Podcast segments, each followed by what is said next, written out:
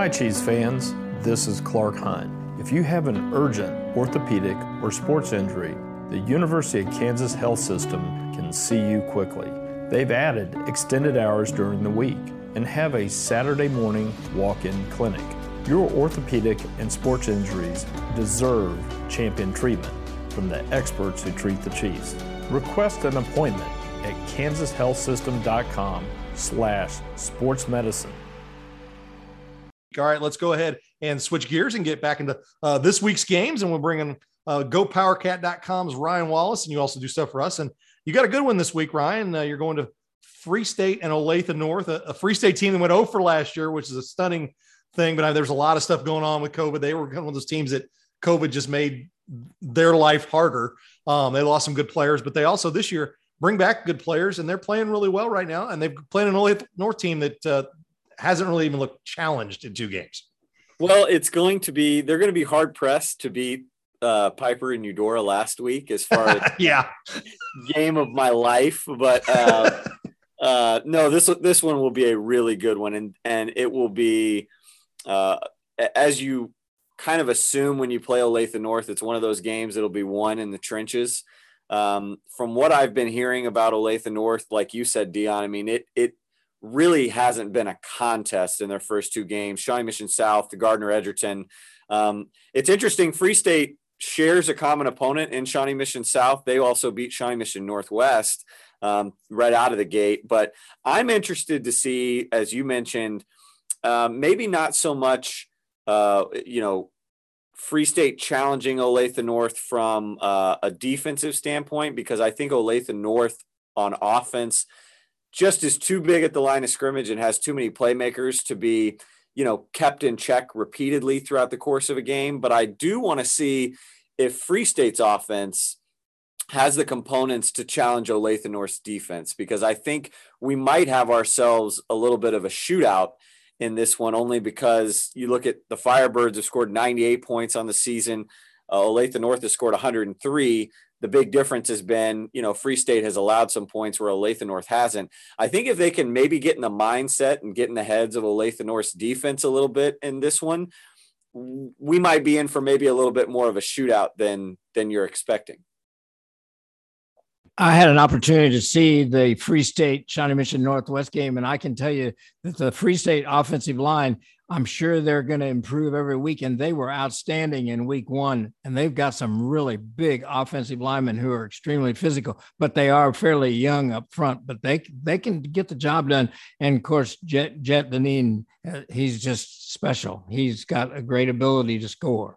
Well, and, and I mean, this is a, uh, a monumental test. Uh, and, and, again, one of the reasons I'm going, um, in addition to covering the game, is to be able to see Calvin Clements in pads. He is the 6'8, 300 pound offensive tackle from Lawrence Free State. Um, a lot of folks that I've talked to believe that he has the ability, anyway, to kind of challenge Turner Corcoran for being one of the best offensive linemen, if not the best, to ever come through Free State.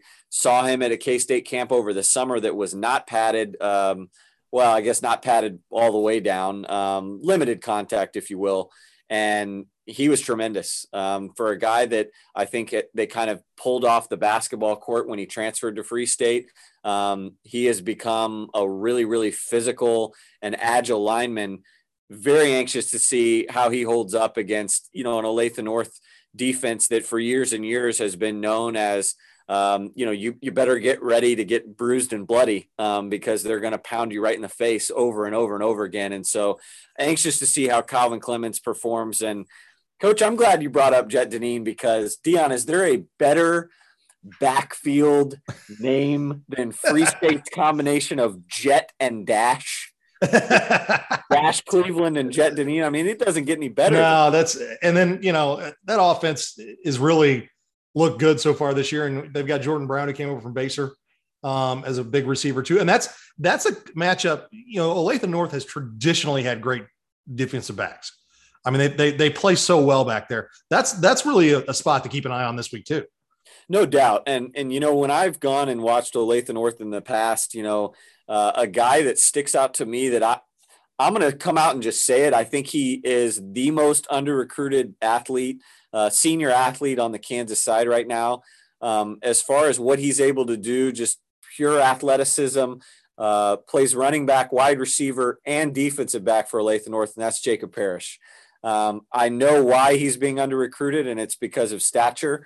Um, but I've talked to some players like Sterling Lockett at Blue Valley and numerous others that insist he's one of the best pure corners, um, just in the way that he goes about his strategy and his footwork. Um, that is in the Kansas City, Kansas side of things. And so I would imagine he and Kenrick Osai Bonsu, another kind of uh, recruit that K State, Iowa State, some North Dakota states are looking at as well.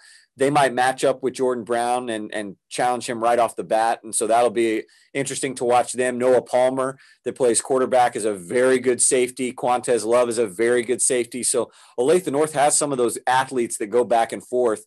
You're right, though, Dion. They don't have – maybe that that true corner that they've had in years past. But I think overall, as a unit, um, this is a really, really, really strong bunch. And I was talking to an Olathe North alum um, earlier this week who told me he feels like after watching this team live and in color uh, against Gardner Edgerton, this might be the best Olathe North team front to back he's seen since uh, I think it was Marcel Spears' senior season, uh, the year they took Shawnee Mission East uh, to overtime in the semifinals. I want to say it was 2014 um, Shawnee Mission East team that ended up winning the state title. Yeah, that was a great game. I was at that game. Coach and I both were at that game. Well, a couple thoughts. Uh, uh get your thoughts on uh, some 4A and 5A and 6A. Um, first, just real quick before we let you go, that Eudora Piper, great matchup. Uh, along with Basehor Linwood, we saw Paola get beat last week. Miege and St. James have yet to win a game. I still think they're going to be there at the end.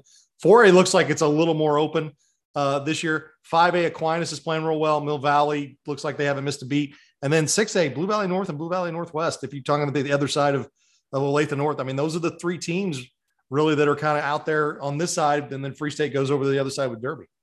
Yeah, working top to bottom. I mean, with 6A, I, I think you're right. You know, Derby kind of has the stronghold on on the west side, but when you look at the east, I, I really do feel like right now um, heading into obviously the Free State Olathe North game. That'll that'll determine some things, but I, I feel like it'll be Olathe North, and as you said, you know, interested to see if it's going to be another one of these Olathe North Blue Valley North showdowns.